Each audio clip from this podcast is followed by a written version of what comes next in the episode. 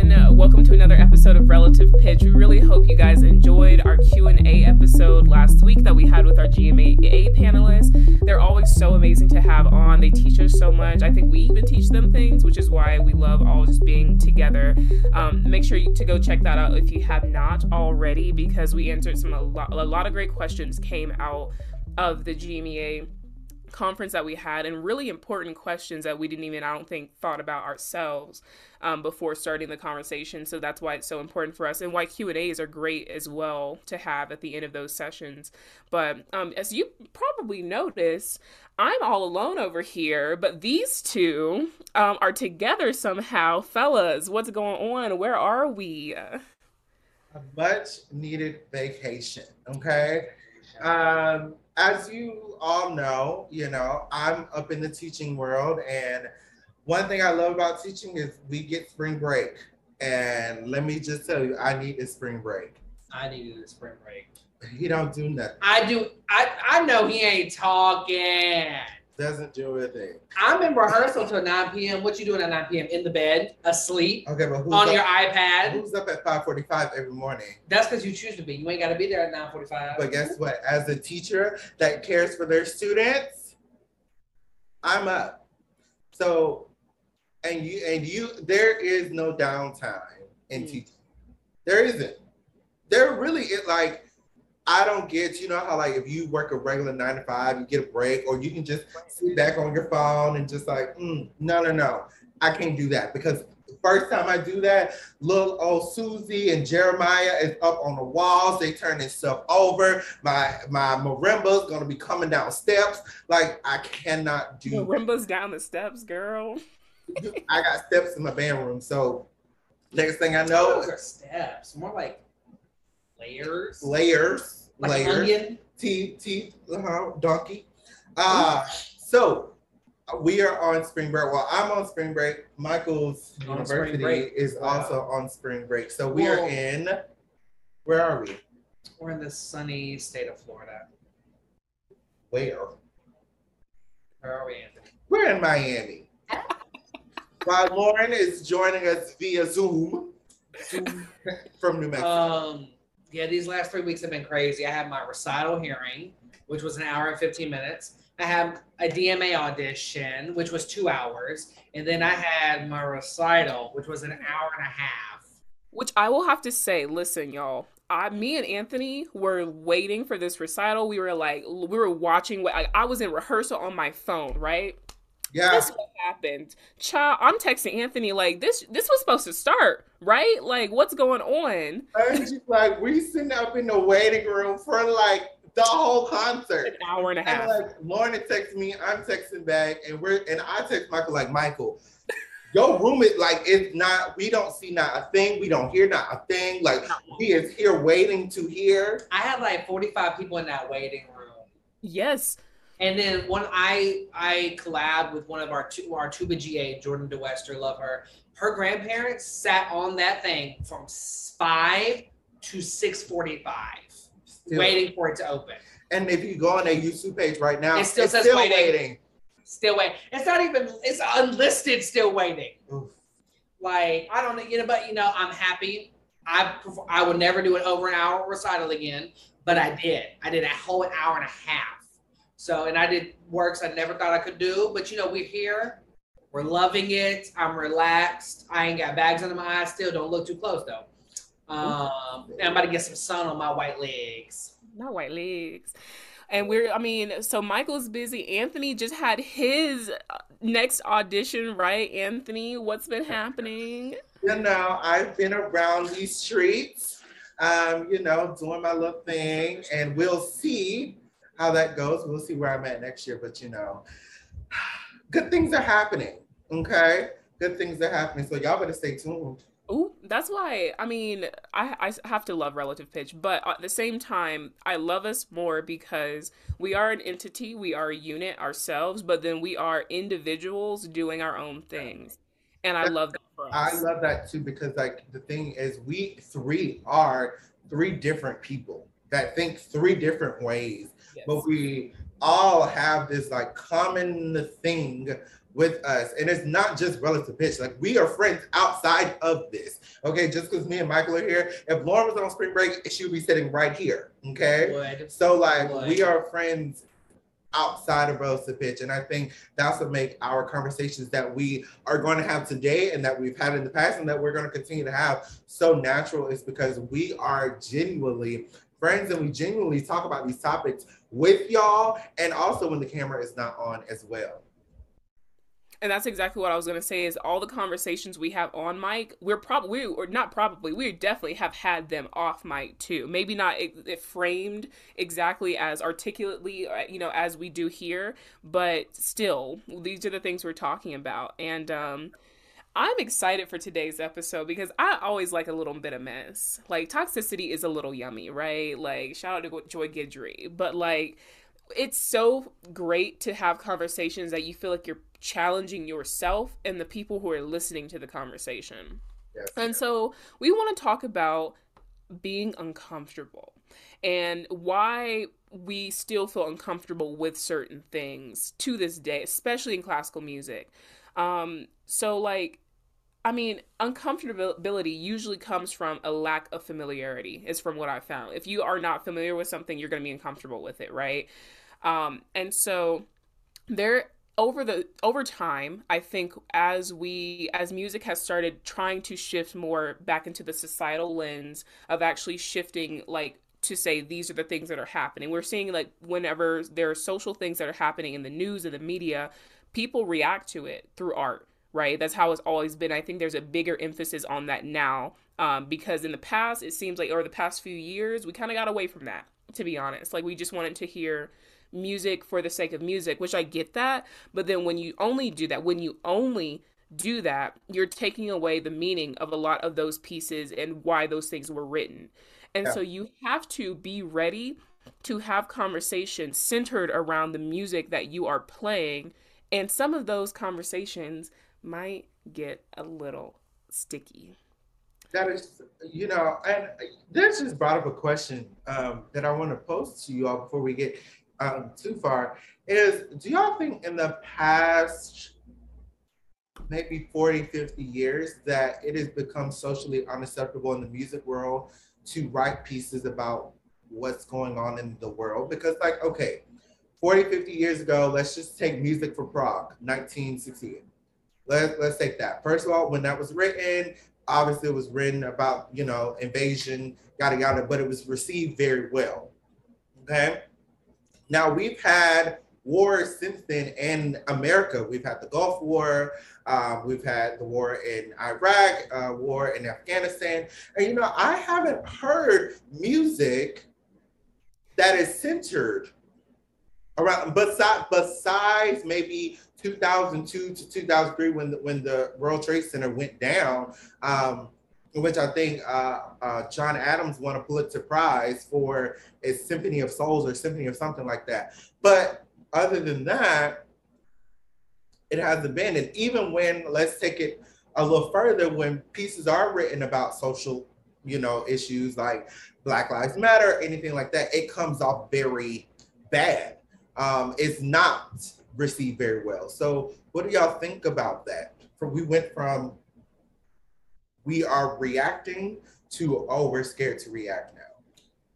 I think the last piece I know of that was written about a social issue was maybe John Corigliano's first symphony. Mhm. I think it was about HIV or Mhm. AIDS, um, which that's a touchy subject. Yeah. Because especially a disease that only kills off gay people, Mm. The African American community. Mhm. That was very coincidental. Yeah. Hashtag conspiracy. Mhm. Um, but I don't know. I don't know if that like if, if it switched focus away, like maybe music was like, you know, we could talk about this, the Iraq war, the Afghanistan war, but let's not. And they might have wanted to focus on other things, maybe transcendental things, maybe atmospheric things. You can you really can never tell what happens in a composer's mind. But recently, there's been a lot of music written about what happened in the past couple years, and a lot of music commissioned for that sole purpose. And that's where I have a problem. I want you just commission an artist to commission an artist. Don't put any realms or ramifications on them. Like not even if you can, don't even put instrumentation references on them. Just be like, hey, I want you to write a piece. Because that where they would do their most work. Like wind band composers, I want to let you know, you don't have to commission only wind band works. You can start a commission to do anything. And it would be a lot better if you because like they might feel limited with just winds. What if they want to do a major wind band with some strings in it, but you just said wind band? Like you put a limitation on them let their mind go free. You might get something like the Quartet for the Time, which was also written about something that was never commissioned. He just wrote it. So like we need to stop putting limitations on composers and just give them the money to do whatever they want. This is true. Yeah, no, I I agree, and I know the mind and the wheelhouse that Michael's coming from because there are people who are like, don't ask me to come talk just for Black History Month. Don't ask me to just come talk for this month, right? Because they feel like their entire being is is political because every time they're asked to do things, it's centered around something that's in terms of advocacy or something and they're just like what if i just want to write music so there are people and composers who do think in that realm and i do understand that and then there are composers who are like anytime I'm able to talk on subjects that have affected me and my community, I want to do that. And I have to say, I lean more towards that side than anything. And I can understand and relate to that side more because I don't want pieces being written on subjects by people who have no idea what those people actually go through and the perspectives that those communities and those groups actually have. And I feel like if these commissions weren't happening for those specific reasons that maybe unfortunately there would be a gap a hole left in the in the need for pieces to represent those certain things. It does that make sense? Like yeah. I can know, but then we have people pushing trauma on other people. Right. Like, they don't want to what if they don't want to work through their trauma right now what if they want a couple years to work through their trauma that's my only thing like I, I want pieces to be written about what's happening in life all the time. I don't want no gap, but also I don't want someone to be pushed into their trauma because when you write a piece, it consumes you. It's like acting. It's like anything. And I don't want someone to be consumed in trauma because that's where bad stuff can happen and people can leave the industry and we never hear their voice again. Or they might leave the earth, and that's even worse. Do you think that we have compo I, I feel like I don't I never hear a composer anymore who just wrote a piece because this is how they're feeling. It always kind of feels like, oh, I was asked to do this, so here it is. Yeah. Exactly. And like the piece that we're we're about to talk about, that was something that he just said, this is how I'm feeling. This yep. that. Nobody asked me to write this. I didn't get no money from this. This is what I am feeling. And I I like those. I just and maybe because like my my what I listen to is wind band, and wind band is a a, a realm where commissions are very popular. Um, but I don't know orchestral or solo literature that people are just still writing music just to write music. Um, and I know nowadays it's a lot more money is placed on you to do it. Like if a composer writes a piece and nobody, you know, buys it, you're not eating. So I, I understand it, but I just so I felt like a lot more things back in the day were probably more genuine. I do miss the whole reading about like I wrote this piece because I heard this person play an instrument. Mm. And I wanted to hear my voice and their voice work together. Like that kind of music, that speaks volumes. Like they just heard it and they had to like write something. Or they were like, like we just had a piece by Jack Stamp, which is a wind band composer. He wrote this piece with no commission. The old director of bands at Western Michigan died over the pandemic, and he wrote a piece within a week and just sent it to us. And it was like, this is how I feel about how my friend died. Hmm. And like, I don't see a lot of those pieces being written. Yeah. Like, I understand we are playing the monetary game and prices are going up and stuff, but we can't lose our authenticity right. and our genuine nature. Because I will tell you, one thing that has changed my life recently for performers, and this could be conductors, educators, anything. The more authentic and genuine you are, the less anybody cares about imperfections mm-hmm. because that means you are authentic. If I went out there last week and did a note perfect recital, that would be the most boring and vanilla thing I ever did in my life. But I went out there and I lost count. I missed a couple of notes. I went for stuff and it did not go well. I went for stuff and it went amazing. That is genuine, authentic because that's who I am. That is some of what's missing in our community right now. Is we need more people just do it for the art mm. because you will get yo you will get your flowers if we feel authenticity. You will get your flowers. Absolutely. I think the biggest thing, and like everything y'all just said, I was like, yes, ding, ding, ding, ding, ding. And I was writing things down in my brain because when it comes to, because commissioning is money, right? That's just the truth behind it. Com- commissioning is that means like some a group of people go, hey, composer, we want you to write a piece, but there are usually a lot of restrictions in terms of we want it for this ensemble, maybe this specific layout of or um, instrumentation and then like we want it to be about maybe this subject to have this many movements to include this element so it can be super like um like uh what is it restrictive um if if done that way. And there are other them giving them just a wide parameter of just do this stuff. But at the same time like in other some certain other countries they what composers have way more ability to just do that to just write whatever they want to write because they have the money and the support from the the government first of all the government saying we need artists. Art is essential to our economy and people want to play that music and they're going to want to play it. And so there's less of a i feel like a um a, a, fear of not getting funding for or not having people play it because they're like it's fine. I'm still gonna have money so and so or this is gonna still be a thing. Whereas here there are some composers who go no no no my commissions are how i make my money so i want that.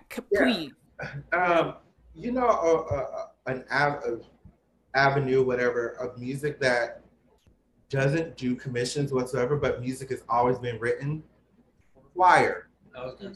Choir like there is so much new music being written for choir that is not commit. Like I, am also in the choir. Like I know one commissioning, and it's by the American Choir Director Association. They usually commission one person, um, and it's actually you have to submit yourself, um, and they actually look at all the composers and like, okay, we like your stuff, so we you have won.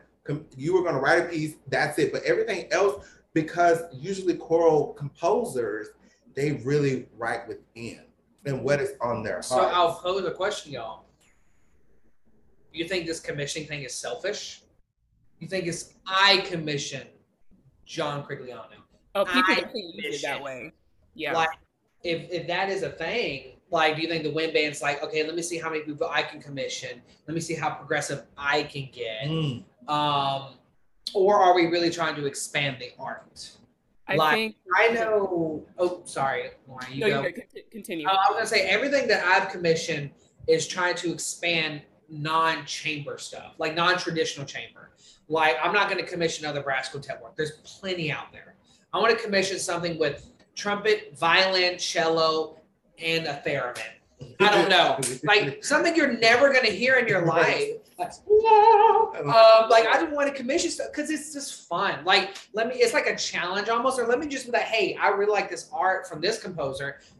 They never thought about getting paid in their life. I've commissioned two artists that never thought about getting paid in their life. And I paid them. I was like, I want you to write something for electronics and me. And you can throw any other instrument in there. I just want at least electronics and trumpet. Those are the only two things. And like they were like, wow, people actually like what I do. I only commission for myself. Mm-hmm. I only compose for myself. It shows a different light. Like we need to start searching people who don't do, who don't not don't think they're good enough. But that's how everybody gets a start. Yeah.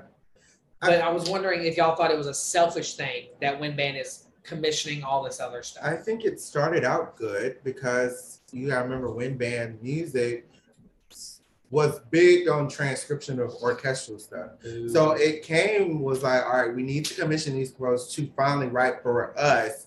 Um, and which is a it's a great thing because the thing composers, their livelihood is put these people buying sheet music, which you know, come on now, copyright laws and everything like you got okay you gonna get sued. Uh, so you you have to you know buy their works and buy their art for them to either a continue um, and con- continue to write and live okay. Um, so i think in that realm is good but sometimes i think say composer a the only time composer A writes is when there's a commission. Then that music is stale. It's like I've heard this before, and, and I'm not gonna say any names, but there was a piece I heard at Midwest that was commissioned Ooh. for Midwest, um, and it sounded terrible. Terrible, terrible.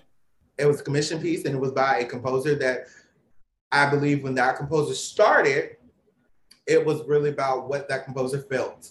But ever since then, it's been factory, factory, factory. This is it. This is the new stuff. And I'm like, I've heard this before. Nothing was cutting edge about it. And this is gonna go to a piece that probably it may be performed in the first year and then nobody else performs it. Like it, it's it's stale. It's yeah. very stale. And I think commissioning is one of those things that started off with good intentions, right? Like Anthony was talking about making actual music for the wind band realm instead of having transcriptions yes that is great. Having composers be able to write new music and get paid for it amazing. But now what it's turned into is exactly what y'all are saying which is it's just kind of like it is stale because it feels like instead of having the artistic freedom to just think and make things the way you have would have wanted to if if the money wasn't even sta- staring you right in the face because with that money comes that pressure right to write it a certain way or maybe you're thinking well it's these certain ensembles who are doing it or it's this type of person who's commissioning i know what they're going to want. No. Like i feel like it, sh- it that is where we start getting into the realm of conformity and the conformity is what brings that staleness that whole like i feel like i've heard this before factor you know and you know, let's talking about conformity. What about when you these pieces that are very provocative, very provocative, that um, will definitely require an, an extra step before presenting it. Mm. How, how would you feel about that? I think in general, I will have to say also because we have just left Black History Month and we are going we are in currently in Women's History Month. I've been seeing a lot of very similar posts eh, being put out there by organizations who should have no business posting anything about black people or women or anything because you don't support us, so don't. And so my biggest thing is like the whole idea of like when you're talking about these things, especially when you're on subjects that are so I don't even want to say touchy, but very sensitive areas of conversation for certain people um, and certain groups, you have to put in the time and the work to make sure that you are representing this work the way first of all that the composer the artist intended it for because the, they wrote it because for a reason right? They usually have notes or they do interviews and talk about why they specifically wanted to do the music the way that they wanted to and this kind of segues a little bit into one of the first artists we want to talk about, who is Julius Eastman. Now, Julius Eastman, I never really was introduced to him throughout my education. Like, he was not a voice that I was told about. And it was something that going out and like going more into the activism side and getting into that type of like that arena of music is what introduced me to Julius Eastman. Um, and Julius Eastman was a composer. Um, he is passed, but he is an American composer, pianist, vocalist, dancer, and he was really associated a lot with minimalism, right? So this is kind of that area where we're talking about. I just wanted to write it because it sounded this way, and this is what it kind of came into my head and everything, right? Um, and a lot of his music also has a lot of pop elements to it. Like I there was one piece I was just listening to by him and it had a groove. Like it was just like okay, like I feel like I could hear this on the radio. Like this has a lot of it was like pop, classical, um like funk in the mix of it and everything.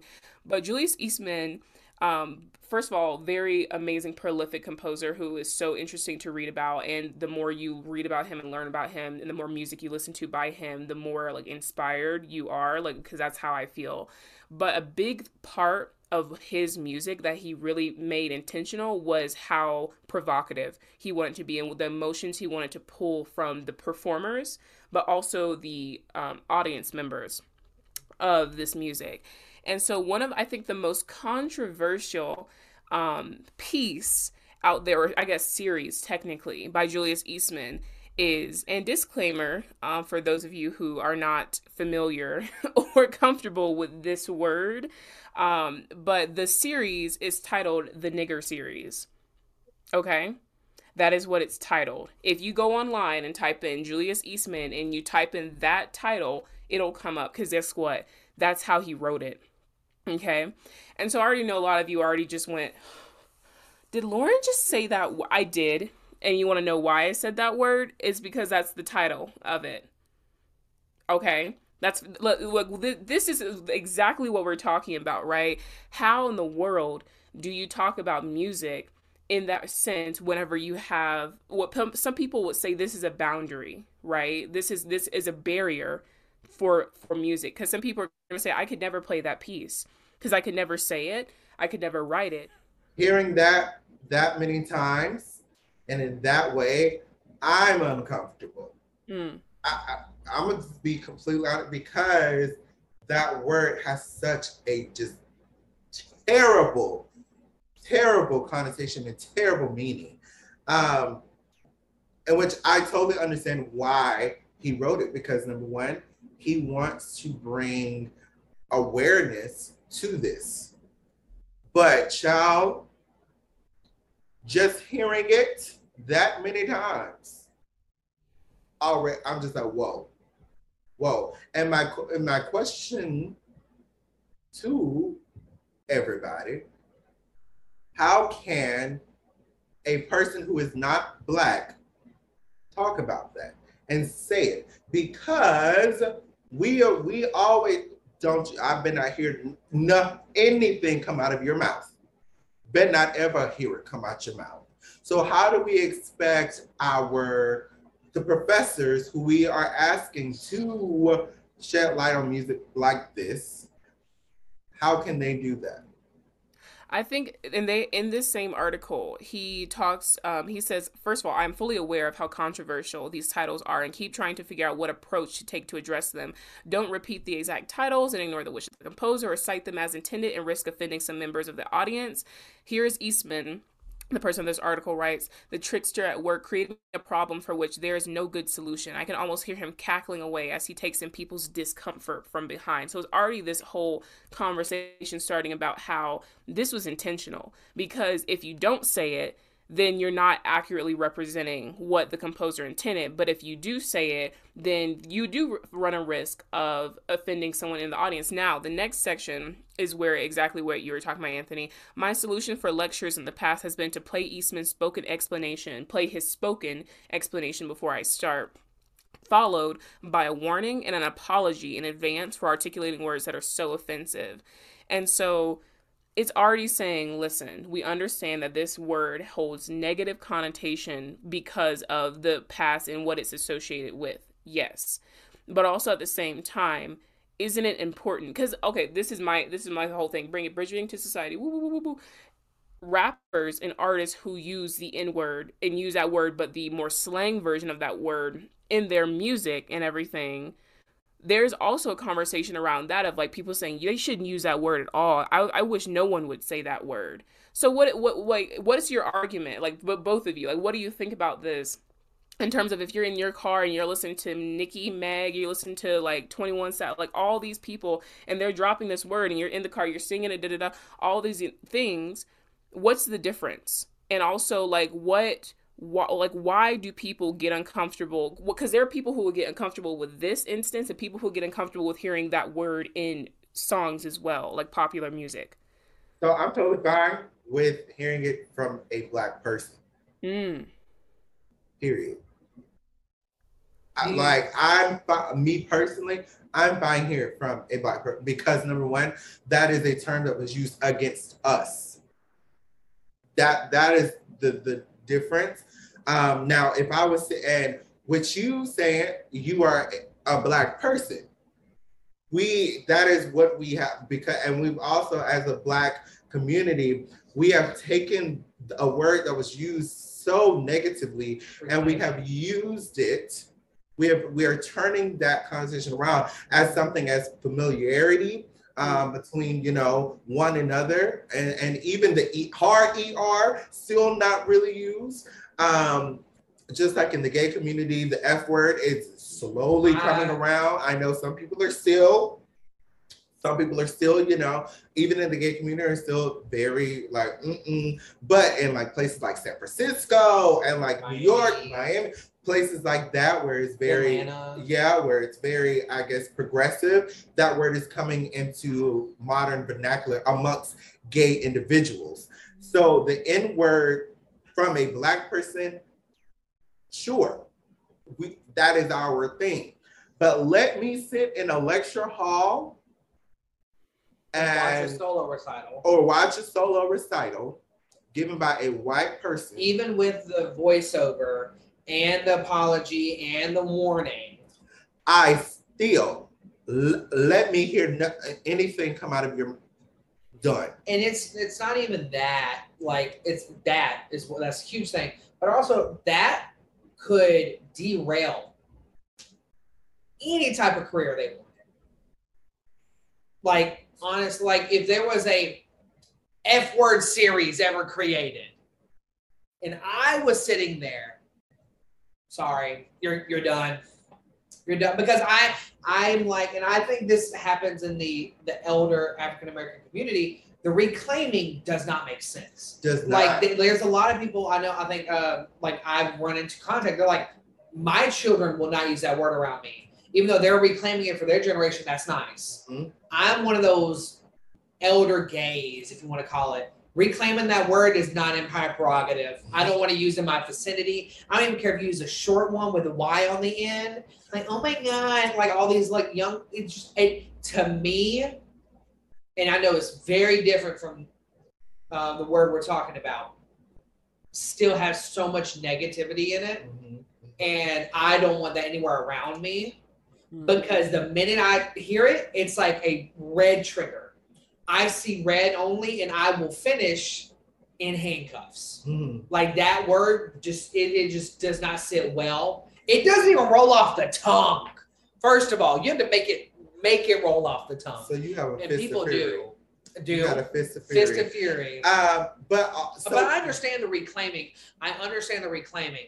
But this, that, like, I don't even. I'm sorry. I don't care about the the whole um, the voiceover with the apology and all this other stuff. Let somebody from that community with that history perform these pieces and let them live their truth. We don't need. Okay. I don't need to live their truth. That ain't my I'm truth. gonna tie this. I'm gonna tie this back into the conversation we had like before we could turn the cameras on. Where we were talking about Django, right? And we are talking about method acting and how Leo had to kind of get into that role and the way he chose to do it and how because people. I remember there's still people who talk about it. They're like, that felt a little bit, it sounded a little bit too comfortable for him, right? Yeah. So whenever Yeah. let's talk about it. Let's really actually talk about this for a second. Where is the separation between art and we're back in reality, right? Because people, Django got so many acclaims and awards and all these amazing things, and no one's like going and beating down Leo's doors, right? Because he said he said the words multiple. I bet he did get some letters though. I bet I mean, he did get some letters. going to though, right? But like the thing about it is the people who are around him, like someone said, uh, what Samuel Jackson was saying, get over it. Like get over it because we're doing this because it, this is what we're doing, right? So what th- this is this is a because there are going to be people who ask this question and i'm that's why i'm posing it because i i get everything you're saying but then when it's okay for this realm and then not okay with this realm tell me what the separation is between when it's okay and then when it's not okay. And i'm being devil's advocate for a reason here because i'm seeing in this in, in especially as these things come up more and there are still movies and tv shows who use vernacular like that and use those terminologies whenever they're trying to portray a character or an idea that is centered around that. So, I mean, is one day is that shit just all, or is it? sorry, excuse me, but is it all gonna go away? Like that? uh, And I, I'm saying, I, When was that movie Rent and film? Django, Yeah. 2000, like six, seven. So that was um, before the Black Lives Matter movement even started, like Yeah. really kicked up. Since that movement started, have we heard something like that on film? 12 Years a Slave. Was that after 2016? No, Okay, so after that. 2016. honestly, any movie after 2016 that had something to do with black, I kind of just it, was very traumatic. Yeah. So I just didn't watch. Okay. But I'm pretty sure. I mean, there's been movies like the Nathaniel, um, uh, the uh, the Nathaniel Uprising. Um, uh, Where a white person said it. I don't know, but That- I'm pretty that- sure. Like that's that- like that's that. That's a that's a question for me. Since 2016, have we seen anything like this? Since 2020, have we seen anything like this? I- like that's like it happened in 2000. What four, six, seven, eight, whatever happened. But since these two landmark things that happened, have we seen art like this? Because I mean, if we went, if us three went to a Lang Lang performing two pianos, and he did this, and he played the thing, and he said sorry. He said, "Here's the warning," and he said it. Something major would happen to his career. Okay, I have. I, I think. I want to go back to the argument about like people saying about like rap. Well, rappers can say it. Well, why can't we? That's the- their home The point, the, the people who are asking that question, because they want to say it. they want to say it. That's They, what, like because it's finally something that the white community, I'm just going to say it, it's finally something that the white community know they can't flat out and say it because they used to and they used to have ownership of that. Then we like, uh-uh, you ain't finna say all that. Now they want to say it's, so bad. Yeah. They want to say, and like even there are people who like, well, uh, Megan said it and it's in the song, and if you want to respect art, you're gonna say no. You don't have to say it. You can let it play. Don't believe. And then here's something that is where I put a very heavy thing. We do not censor classical music. We don't censor Nazi themes. We don't censor XXX themes that we have heard. The the battle hymn of the Republic. We still hear that. We still hear all, all these themes. Uh, but when it comes- one. The Confederate one, all of them. Every bad thing you could hear, like anything. We don't censor any of those. Mhm. And especially after this year, we're not going to censor anything Russian. Mm. We're not. It's not going to happen.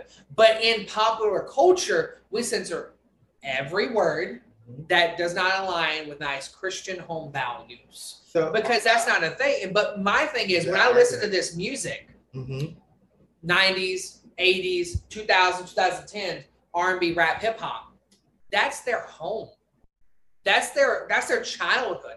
That was common vernacular that they used and they reclaimed on their own. They didn't go search out, "Oh, now I am 18, I can say this word." No. That that was what they heard growing up. All this slang is not something written down in a what's the thing that choral people use? IPA. that it's not IPA for them. That's what they grew up. That's how they talked, and they put that into their art. That that's what I see. But we're censoring their art. We're censoring how they grew up. We're censoring their childhood. We're censoring their heritage. But over here in classical music, we're not censoring not a damn thing. so, But so on that with with what we're talking about, the Yep. so if you take that same argument, That's true. But I'm not going to perform it. That, no, let, let me let me say that though because that's exa- as soon as you said that, I just went okay. So now there's no there's no one who can say that Julius Eastman is wrong for writing anything that he wrote. And nothing, nothing. So so then also let's say this. By if we're saying like for if you're fine with if you hear you see a black girl like out her car singing Meg and she says the word you wouldn't think about it right? Because you're like she's black. She can say that. So then if there were let's say Sphinx decided to do Sphinx decided to actually um, get like players who wanted to actually play, perform this piece and they're an all black ensemble who That's wanted fine. to talk about this and That's they fine. actually read aloud played all this and said we're gonna say it so Okay. y'all are saying for that in that sense that parallel is accurate I want it, but like that's like that's like that is completely fine. Let's see uh, a group of white girls in a jeep. Um, who said up- Megan and said no? Oh, wait a what's that, what's that song that had it in like every sentence? Um, there was a song when we were growing up and I had it in every sentence, and you see white people saying it the entire car ride. Are you going? You gonna keep riding next to them? I'm- Oh, you see the New York Phil. You see the New York Phil do this series with four white pianists. You gonna sit there and watch it? That's Yeah. where I'm coming from here. Like I'm okay with it being performed. Let people with that heritage and that level of scholarship and want to do it, let them do that. So I think when we are discussing pieces like this and when we're talking about these in our academic um, classes, what I think we need to do is find recordings and find where this has been performed and just let it play.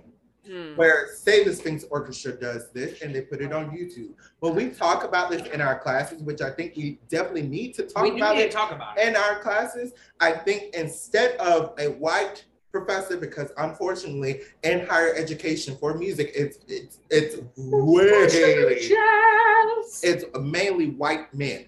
Um, so when they are speaking about this piece, I don't think they sh- should and need to say it. I think they need to bring awareness to it and then let it play where let's talk about this piece. Let me not, I'm not going to say it. If I was white, I'm not going to say it, but I do want to say everything about it. I want to I want to talk about it. I want to have an open is. dialogue. Correct. But like, let's just say us three were in a graduate seminar, and a white man was up there, and he was about to say this. What do you think that classroom will react? I'm leaving. Oh, first of all, for, let me get make this clear. I'm not advocating for any of y'all non-black people to say this word because let me tell you something. I have no whatever happens to you b- based on who is around you at that time, what happens to you. So and I don't think I really don't believe that Julius Eastman was also advocating for that necessarily. I think more than anything, he was saying, How are you going to frame this? How are you going to, if you want to t- talk about teach this music, how are you going to do it in a way that you're not taking away from the purpose and the intention True. without. I just thought about something like, what if we were sitting in a class and we and we knew we knew What the lesson this- was about to happen. We knew that this white professor was low key racist, Mm. and he talks about this, and he just say, "All right, today we're talking about this." Whoa, wait, That'll be Anthony's classic line. We flip a table. we are we started Oh. Um, race wars right Right. like because we know. And then Right. this goes back to when you are going to present this piece, you have to be genuine. authenticity, and genuine. Because you can, if you want to talk about this, like I hope if I'm ever like talking about solo literature or chamber literature, I would love to bring this up. But you know what I would do? I'll bring in a guest.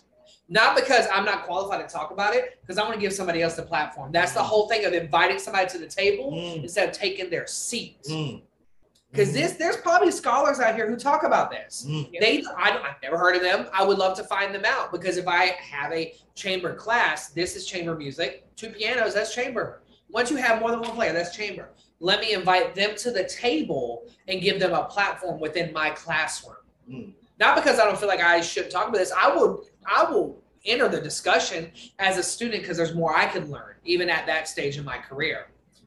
But just I, I get the whole reclaiming and everything. I love that for people. But like for me, myself, and I, I can't not say take part in it, but I have some hesitation.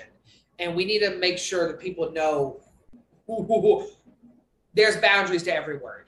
Every uh-huh. And Yeah, I what when you're talking about reclaiming because I think I like hear you talk about not really necessarily supporting the idea of rec- like reclaiming, but then at the same time you're saying these rappers they grew up in this and this is something that they are all about and da da da. So for like for, for in that sense, do you see how there may be a little bit of confusion in the sense of like it's like okay, there are the people who are saying this is a part of my identity, my culture, to say this word, to use this within art.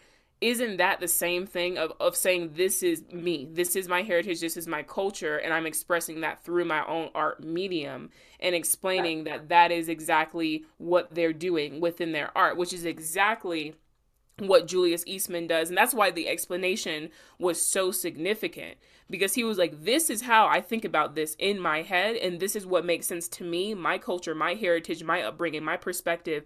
And so that that is where I'm saying if we understand that whenever there are rappers who are saying that within their lyrics and we're like, yeah, we bump it. I bump it. Guess what? In my car, I will be bumping it. I will be saying it because that is me. That is what I who I am, part of my culture. But exactly when it comes to this too, people have to understand if you have accepted that part of music and society in terms of that, you have to accept this too. Yes. And you you accept that in the car, if, if it's me, Michael Anthony, and a song comes on with the N word, guess who won't be saying it? Guess who won't be saying it? Exactly. And that is understood by all of us. By all I will never say the F word ever because that is not who that's not mine. That is not for me to claim to have ever because that is not who I am. So I am saying all this to say, I'm sure there are people who are listening to this and they're like, oh my goodness, like this is so much to think about. But for real, you have to understand because this is what we do. We bring in the parallels between what's going on in society and what we are doing in classical music. And this is why we can have these conversations and why we should have these conversations. I agree. Like me and Anthony have had these conversations, especially with the F word, because we share that part. Absolutely. And Right. Anthony, he might say it in his own free time, but he doesn't. He doesn't say it around me because he knows how I feel. And that's a respect level. Another thing. Let's go to the one out, one title on that track, the Gay Guerrilla. Right. I will never play that piece. First of all, because I don't play piano. But second of all, what does that last word have to do with the connotation of the African American community? Mm. Like that. Like That would be a term for me. That would be a, a negative, like a negative stereotype of a black gay person. Yeah, and like that, even that track, the one track that quote unquote white people could say hmm has so much packed into it that it's like because first of all, the LGBTQI plus um, was not accepted within that any community that wasn't white for the longest time, and white people didn't even accept that community for the longest time. So there's like that extra level of trauma and past lived stuff. And it's like I respect this art immensely, and I want to hear it performed. I want to hear a lecture recital on it, but I want somebody that might be in Anthony's shoes that share both communities to present on this kind of stuff. But I'm not going to force anybody to do it. Mm-hmm. I'm not going to force anybody to that niche because that's pushing them into their trauma. I'm not going to commission them to write a transcription of these pieces. because that's forcing them into their trauma. Force it. But, and, like- and so on that, like, so we we've been talking about like movies, and I said earlier, like, I haven't watched certain movies because I it, I personally feel very traumatic about it. So like one movie that I still have yet to watch and I respect it a lot is Moonlight, for Mhm. example, because Moonlight talks about being black, being gay, growing up with that intersection intersectionality and how you know for a long time they were in the closet, yada yada yada. I know the story, and I'm like, okay, but have I watched it? And look, it won the Oscar, Best Picture. Have I watched it? No, because it's it's traumatic. Maybe I did not live what um I forget the main character's name, what he lived through, but it's very close or it's in that arena. And I'm sorry, like I've just traumatic things I'm not trying to really relive. Like because I the thing is I know my history. I remember in high school, and this is like when the first, I would say the the part one of the Black Lives Matter movement kind of started. Um, this is like when the Martin Luther King movie came out, and like all of these, and like my friends was like, "We're going to see this movie," and I'm like, "I'm I'm good," and I was like, "Why?" I was like, "Because I know my history." My parents, as I was growing up, they educated me on this history. Mhm. My my father was born and raised in a segregated place. Okay, he was 10 years old when when desegregation started. Actually, 11 or 12 actually, when desegregation started to actually happen. So I have parents who have who have taught me this history. So no, I don't need to go to the movies and say I think yes, we need to support Yeah. it and especially the black directors and the black black cast members and the black musician who plays the music um but it's living trauma it's living trauma and if you need to go see it and you're a part of that community, go see it. absolutely Like, but if you feel like it's gonna push you through so much trauma, you don't need to go see it. Mhm. Like, also, little side note, can we start putting our musicians in the title credits? It's like it's not gonna take up any extra space. Like The Incredibles 2 was the first time, wasn't The Incredibles 2? First time it's ever done. No one cares about the title credits, but they do. It's that extra level of i want my respect. name there Like, but no, I mean, this is this has been a, like a great topic of discussion, and it like it will inform a lot of people.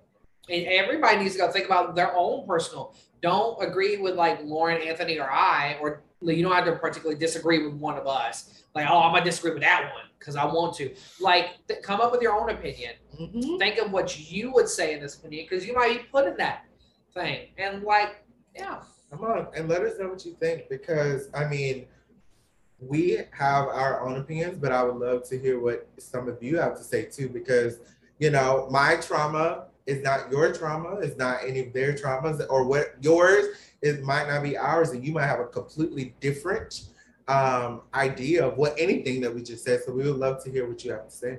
And I will I will just leave it on um, the idea that whenever we were talking about at the beginning, this idea of people creating music because of what was inside of them, right?